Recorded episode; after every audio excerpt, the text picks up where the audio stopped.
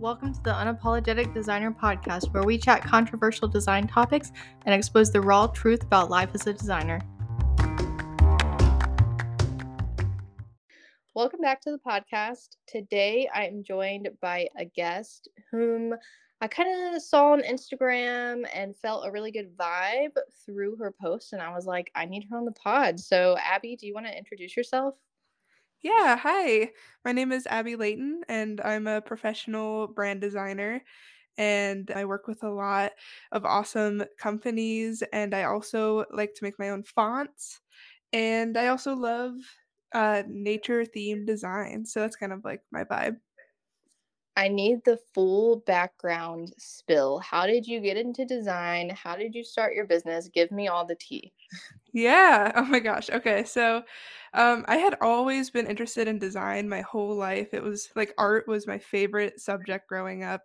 And I remember my art teacher always thinking that I was like the best in the class, which was so cool. It was like, oh, this is the one thing I'm actually good at. So I just kind of kept with that. Yeah, literally. And so I was like, I also loved just making art and doing design. So I was like, I should probably just consider doing this. And I just always loved it growing up in like high school. I did like A P art in high school. And I eventually ended up going to college at uh, Pratt Institute, where I majored in communications design and illustration. And that's in Brooklyn, New York. And after I graduated, I actually moved across the country to a small town in Utah called Moab. And um, there I got a, a, a job actually designing the souvenirs for the national parks, like an official kind of job where I got to work closely with the what? national parks. What? That's so cool. That's such yeah. a cool job. Yeah, it was so cool. I basically got to go on work trips to different national parks, and I got to design like their official patches and stickers and pins. So that was a really fun job. I really liked it. And um, I did that for a couple of years, and I eventually started doing my own souvenirs and creating my own fonts and my own designs, and started selling that like in local shops around Moab, like gift shops. And eventually I started making enough money doing that on my own that I was like, I could probably do this like for a full-time job. So I ended up leaving that job and starting my own business. And I started off by doing like souvenirs, but I discovered the world of brand design and I really liked it. And I actually started doing brand design for my um, best friend at the time. She was opening a food truck in Moab. So I was able to brand that and like do food truck wrap, and it was so fun, and I just fell in love with the whole process, and here I am today, and now I continue doing that. So you basically did like a reverse Uno, and I say that because most designers like go in and start their business and start like branding and like one-on-one client services and then dive into passive income, but you literally did the opposite, which I think is really cool, and I'd love to hear more about like how you got into passive income and like what that process was like, because I know that that's a really big goal for a lot of designers. And in my experience, I kind of feel like passive income is marketed as like a get rich quick scheme. Yes. And there's still a lot of work that goes behind it. Oh my gosh. Yeah. I would totally agree with that. I feel like, especially these days, I get all these reels that are like, you want to just make money from your phone, just working two hours a day. And it's like, it, there's so much more work that goes into that. And like just starting a business in general, no matter what type of business it is, requires so much work. And I feel like when I started my business, I didn't really, I wasn't really thinking about like, oh, I'm making passive income. I was just like, I like the souvenirs were kind of like passive income, because I would just like ship it once a month to the different shops, and then they would just like sell. And um, I eventually was like, oh, it'd be cool to like sell fonts. Like I wasn't, I didn't start making fonts being like, oh, I want to make passive income. I just started making fonts because I loved typography and I really wanted to try my hand at making fonts. And um, yeah, it just kind of grew from there. I got uh, my first shop on Creative Market, and they were they featured me in their first email. Like my first font was featured in one of their emails, so that was really cool, and that kind of jump started my Creative Market shop. And then I got a bunch of D Ms from other designers that were like, how do you make fonts? So I made like a little course for graphic designers who want to learn how to make their own fonts and draw by hand, and then also market and sell them on their website. So that's kind of like my little niche that I've un- unintentionally found. That's crazy that your first font was featured in their email, because there's so many on their website. Like, that is insane. Can you share like what type of income that brought you? Yeah. Um, I would say the creative market, well, right off the bat, my first month selling fonts, I made around three hundred dollars, which was really cool to me. I was like, I don't have to, because once the font is made, you literally just sell it. Like, you don't have to do anything. Like, Creative Market acts as like a search engine in itself. So it's already a marketplace that people will find your stuff on, which is super cool. Um, so I don't really, I didn't really have to market my Creative Market shop, which was super awesome. But yeah, I made about three hundred dollars my first month, and um, I eventually started uploading more fonts. And the beauty of it is you get to upload as many fonts as you want, and compounded with the sales from Creative Market. And you can also list your font on like a bunch of different other sites too, if you want. Like, you don't have to just have it on one site. Like, I have it on my personal site. And so, yeah, all that combined, I kind of, right now I kind of make around a thousand dollars every month selling fonts. How long did it take you to get to that point? Because like, the reason I ask is I think people have this idea that they're going to like, they're going to like make a font, and then it's going to like immediately be like a significant source of side income. And like, A thousand dollars is great, but that's still not like somebody's full-time income. You know what I'm saying? Yeah, yeah, definitely. It definitely takes some practice. And I feel like you definitely need to have like, you want to enjoy the process of making a font for it to actually work. And it does take some practice. Like, the first font that I actually had on Creative Market was not my actual first font.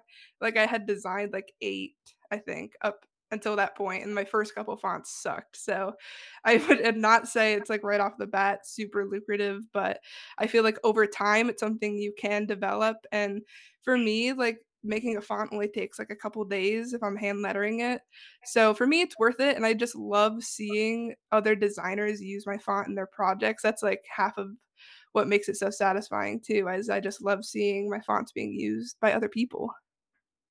I feel like you have to be a certain type of designer to be able to make fonts and enjoy it. And I only say that yeah. because when I was in design school, I made a font, and it was like the most basic, like, I made it straight from like rectangular shapes, and it was so ugly. And like, you have all the glyphs, and like, you have to do all, well, I guess you don't have to, but a lot of them have like all uppercase, and they have all lowercase. Mm-hmm. And I was like, this is too much for me. It's too tedious. So I definitely feel like it's a niche that you have to be like ready to do that tedious mm-hmm. work for. Yeah, you have to enjoy the tediousness of design to make fonts, which I, I feel like it's definitely not for everyone. But if you do love that stuff, then I would absolutely recommend getting giving a giving a shot at it. And you know, I created my font course for other designers to learn how to do it. And it's, I don't price it super high because, I mean, like you said, you're not going to make like crazy money selling fonts. But I know some people that have like several fonts for sale, like s- dozens, and they make like thousands every month off of it. And like, once you build it up, it can be a really great stream of income. Yeah, it's like a long-term strategy. Yes. Yeah, exactly. So what type of services do you offer now? I was looking at your portfolio and it's really inspiring. Do you also offer photography and things? Like, I saw you had like stop motion in your portfolio. I didn't know if that's something you did or just something that came with a project you did. Yeah. Um, right now I basically do uh, brand design. I do website design on Squarespace or Shopify. And yeah, I also do like, I like to incorporate illustrations into my brand design and like custom typography. And I also do do photography. I think the project you're referencing, I did actually hire out a photographer for it because I didn't have a space where I could like shoot um, a nice photography session. But I do also do uh, photography in my services, like product photography. So that's kind of like what I'm offering right now for my services. So do you basically like subcontract, like the client pays you and then you just go and get like a photographer and you work directly with them to provide your client those assets? Yeah, my the photographer actually contract used to be my roommate in college, and she was a photography major, and she's actually a freelance photographer now, and she does awesome uh, product photography and food photography. Her name's Elizabeth Coetzee, and she's very nice, and her photography is awesome. And so I just kind of work with her on some photography if I need it for a specific project. That's awesome. I think that being able to offer that service is definitely a bonus. And I think that that's like it. That's one of those things where either you have to be really skilled and know how to do photography yourself, or you need to be hiring a contractor. Mm-hmm. Because I think even when I started, I made the mistake of like, I did learn professional photography at school, but like it wasn't my specialty. And so I was offering it, but it's like, I couldn't do it as well as somebody who truly specialized in it. Yes, you de- it's definitely a skill that takes a lot of practice and time. Like the girl that I contract, she majored in college and she practiced it for several years, and that's how she's built up her skill. And even me, like I do photography, but it's only because I've been shooting semi-professionally for a couple of years and like as a hobbyist for probably a decade. So it definitely takes some time to build up that skill for sure. What has your pricing journey as a designer been like? And I know you said you listened to a few episodes. I'm all about pricing transparency and like designers charging more. And so that's why I love asking these type of questions. Yeah, I love talking about it too, because I love being transparent about uh, pricing, because I feel like so many people have no idea what, like if they're just starting out as a brand designer, they're just like completely unaware of like the possibilities. So, um, Basically, when I first started brand design, when I back when I did my friend's food truck, I mean, she was my friend and it was my first project, and I only charged her five hundred bucks for like the whole branding and the food truck wrap and the menu design. And like I did, I even did like a brand photography session for her, and that was all just five hundred dollars. But that's because I know she was my best friend, and um, I really wanted to do the project, and I really wanted to try my hand at brand design. Um, and so once I did that project, I kind of reached out to other businesses in the area, and I started posting uh, my brand designs online. And I did a couple like concept projects that weren't real, of just like things that I would love to do as an actual project. And that's how I kind of got my first couple clients, is I just posted that everywhere, like my fake projects as well as the food truck wrap project.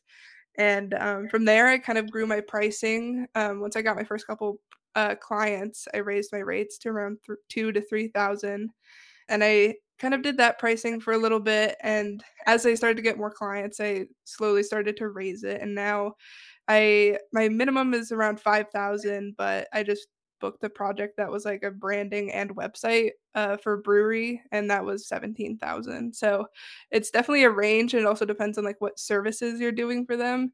But I feel like nowadays my average branding project is around ten thousand. Yeah, that's pretty much most of mine are on average between ten and twelve.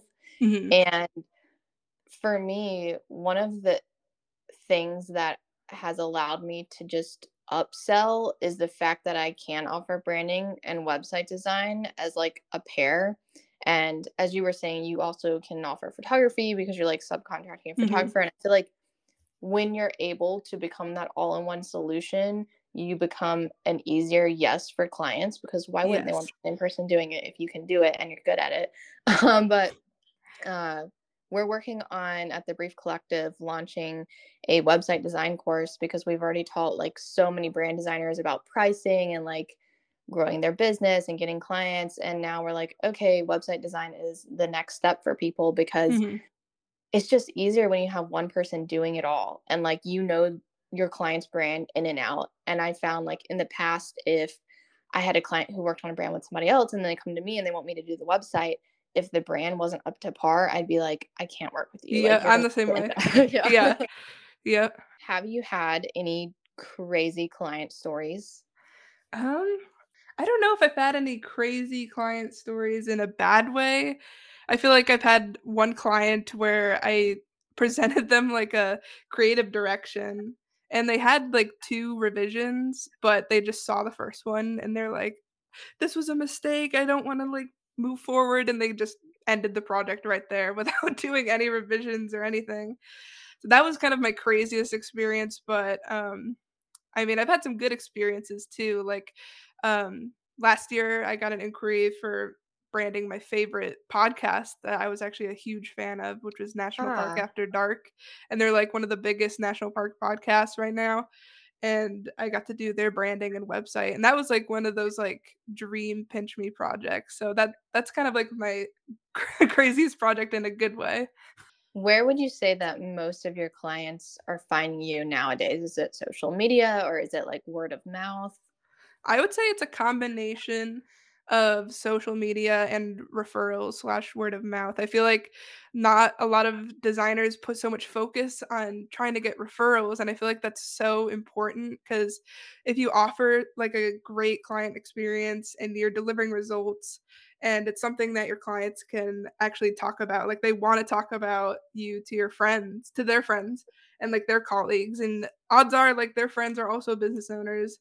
And I feel like referrals are so powerful. And I feel like half of my clients come from referrals. So I feel like, and also offering like a referral program is a really good idea. Like if I book a client that you referred me to, then you get a thousand dollars or something like that. Like something that really incentivizes people to actually talk about you and re- try to get you uh, more clients is a great way to get referrals.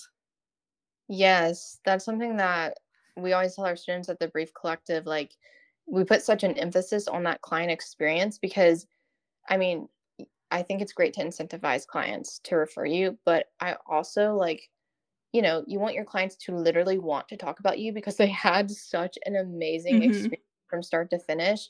And that's something that over the years I've constantly refined is like, how can I make this easier for clients? How can I make it better for clients? Like if I was in their yeah. shoes, what would I need to move forward? Because I think one of the biggest things I've noticed is like clients not being able to access things after working with a designer or not knowing yeah. how to use the things that they've been given. Mm-hmm. Yeah. And I've also had that struggle too a little bit, like especially when I was first starting out, I was like not sure how to like offboard properly. So I feel like that is something a lot of designers overlook as well. So just kind of really nailing down an offboarding process and like maybe even giving like a client gift when the project wraps up or just something that like would make their day and make it easy for them, easy as possible for them to like access the uh, branding and like use it properly is like something very important to nail down. So how long have you actually been full-time self-employed now? Um, I have been full-time self-employed since the summer of twenty twenty-one. So about two and a half years now. And I also saw that you're launching a course soon. Tell me about that. Yeah, I basically launched a course for graphic designers that really want to nail down their client process as well as their design process. So I kind of walk them through what it takes to book a five-figure branding project and the kind of process you have to have in place, not only for the client, but to actually create a five-figure branding design. So we walk through um, the design process in Adobe Illustrator, as well as um, the actual client process from A to Z and like how to have a rock solid client process. And I also include templates to use um, for the throughout the process and different resources like that. So I'm kind of in the process of still creating that course right now. And I have like a little pre-launch group that I have that I'm kind of working with and I'm asking them what they want to learn and they're kind of helping me shape it, which is really fun. So that's kind of what I'm working on right now. What made you decide to step more into the education space? Um, I wanted to step into the education space because I really wanted to scale my solo business. And I feel like I don't want to have a team that much. Like I want to just kind of stay solo and be known for my specific design style. But I'm also like, how can I scale my business where I don't have to rely so much on client projects and I can also help other people. So I think naturally that the answer to that is creating digital products and courses and educational content so that other uh, aspiring designers can learn. I want to help other designers get to where they want to be and also scale my solo business. So I feel like that was kind of the solution to do that. Do you have any tips on finding your style? I feel like you have a very, very specific style, and I think it's so cool. Like, I loved looking over your website, and like your specific style, I feel like is one of the things that attracts clients to you. Mm-hmm. So do you have any tips for designers who feel like they're kind of lost or like don't know how to find a quote unquote style that fits their brand? Yes, I feel like experimentation is so important. Like, get out of your computer and like grab an actual sketchbook with like a pencil and like just go outside and like sketch and like find your inspiration for why you want to create designs like outside of design. Like, try to find some inspiration. Like, for me, that's like decades from the past and like national parks and nature, and I love like traveling and seeing new places and finding inspiration from like a little corner store. Like, their sign looks so cool, like the type- hand typography on it is amazing, and so I just kind of like try to step outside from the computer and try to gather inspiration from outside of the design world and figure out how you can incorporate that into your own work and stop looking at like Pinterest and like other designers' work. I feel like that can, I feel like there's a lot of like copycats and like people just trying to imitate other designers. But I feel like if you were to stop doing that and just try to find your own voice and style and step outside of the computer, I feel like that would immensely help in finding your personal style. I agree. Sometimes I'm on Instagram and I'm like, this post looks just like this person's post and this looks just like that person's post. Yeah. And I'm like, are they all using the same template, or are people just copying this one source of inspiration? Like, what is going on? Yeah. Yeah. I definitely see that. And I feel like, especially when you're just starting out as a brand designer, I mean, it's okay if you're just starting out to like kind of try to understand where other designers are kind of creating their brand designs, but um, I wouldn't like try to copy someone else's project for like an actual client and like try to pass it off as, as your own. I feel like it's just a really great idea to just get off the computer, go outside, explore, find like look within your interests that are not design and fi- try to find inspiration there. I actually did that recently. I was feeling like kind of uninspired and I took some time away for like a few days, and then like I, I went and toured these really beautiful giant houses, and it really inspired me, like seeing all of the different textures and things.